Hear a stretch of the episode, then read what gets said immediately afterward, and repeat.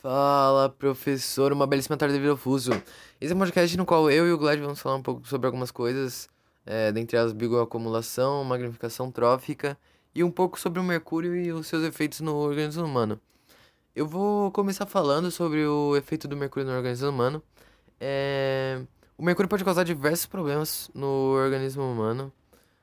É... Por exemplo, problemas cardiorrespiratórios, neuro neurológicos, cegueira, espasmos e dentre outros.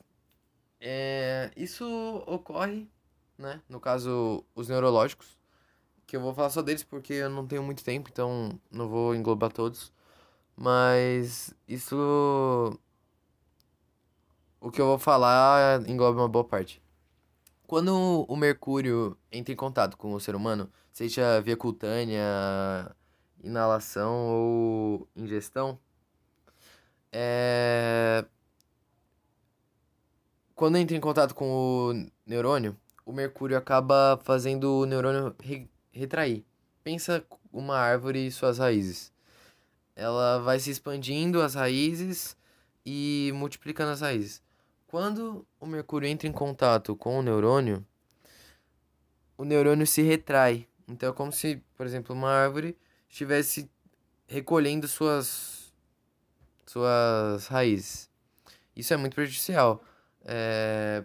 Tanto é que é por isso que as pessoas ficam tendo espasmos, porque o neurônio ajuda a controlar. É uma das coisas mais importantes para controlar o seu movi sua movimentação, né? Então, esse é um dos motivos, os problemas neurais como demência e entre outros, é, são causados por isso também, não 100% por isso, mas é uma boa parte.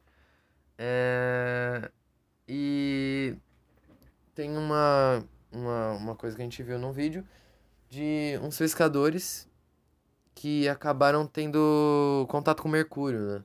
Porque tinha uma empresa no qual elas jogavam, ela jogava os dejetos no mar e os dejetos ficavam no fundo do mar. Os pescadores que iam pescar pisavam no fundo do mar e acabam, acabavam acumulando aquilo via cutânea. É... Isso causou diversos problemas e infelizmente a empresa só tirou, retirou isso é, da sua fórmula. Só não só fez alguma coisa quando de fato ela conseguiu uma coisa mais barata, não para ajudar aquela população. E agora, Glad, você vai falar sobre bioacumulação, não é isso aí? Espero que você tenha gostado da minha explicação e o Glad vai dar uma introduzida na bioacumulação e magnificação trófica. Fala, Nerinho, é isso mesmo, falou tudo. E aí, professora, tudo bem? Hoje eu vou explicar um pouco sobre bioacumulação, magnificação trófica e biorremediação. Eu vou começar explicando sobre bioacumulação. A bioacumulação é um acúmulo de substância tóxica em um corpo, em que o organismo não consegue degradar com facilidade. Geralmente, essa substância é lipossolúvel. Um exemplo dela é inseticidas que usam na agricultura ou metais pesados, como mercúrio ou chumbo. Um exemplo de como a bioacumulação funciona é a alga está lá na água e a água tem mercúrio. O, a alga vai absorver duas partículas de mercúrio. Daí vem o peixinho, come a alga, esse peixinho também vai absorver as duas partículas de mercúrio que estavam na alga. Só que ele não vai comer uma alga só, ele vai comer mais, vai absorver mais partículas de mercúrio. Vem um peixe maior, um tubarão que seja, come peixinho pequeno. Ele vai absorver todas as partículas de mercúrio que estavam no peixinho pequeno. Só que ele não vai comer um peixinho pequeno, vai comer mais de um peixe, vai absorver mais partículas de mercúrio. Cada um desses animais está fazendo bioacumulação. A alga está, o peixinho está e o peixe grande está. Isso é bioacumulação, o acúmulo de substâncias tóxicas.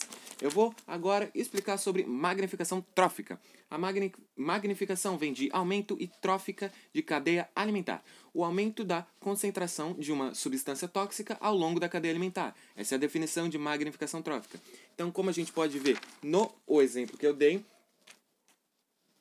aqui também a magnificação trófica. Magnificação trófica, como eu já falei, aumento de substância na cadeia alimentar. Ou seja, como a alga estava com dois, o último vai estar com mais. Sempre o primeiro elo da cadeia alimentar tem menos e o último sempre mais. porque vai aumentando. O aumento dessa substância é magnificação trófica. Biorremediação nada mais é do que degradar essas substâncias tóxicas, como por exemplo uma bactéria que consegue digerir o plástico. O nome desse processo é biorremediação. Então, se você pega uma bactéria e põe no plástico, ela come aquele plástico, isso é biorremediação, conseguir degradar essas substâncias tóxicas. É isso. Valeu, professora, muito obrigado. Agora é com você, Nery.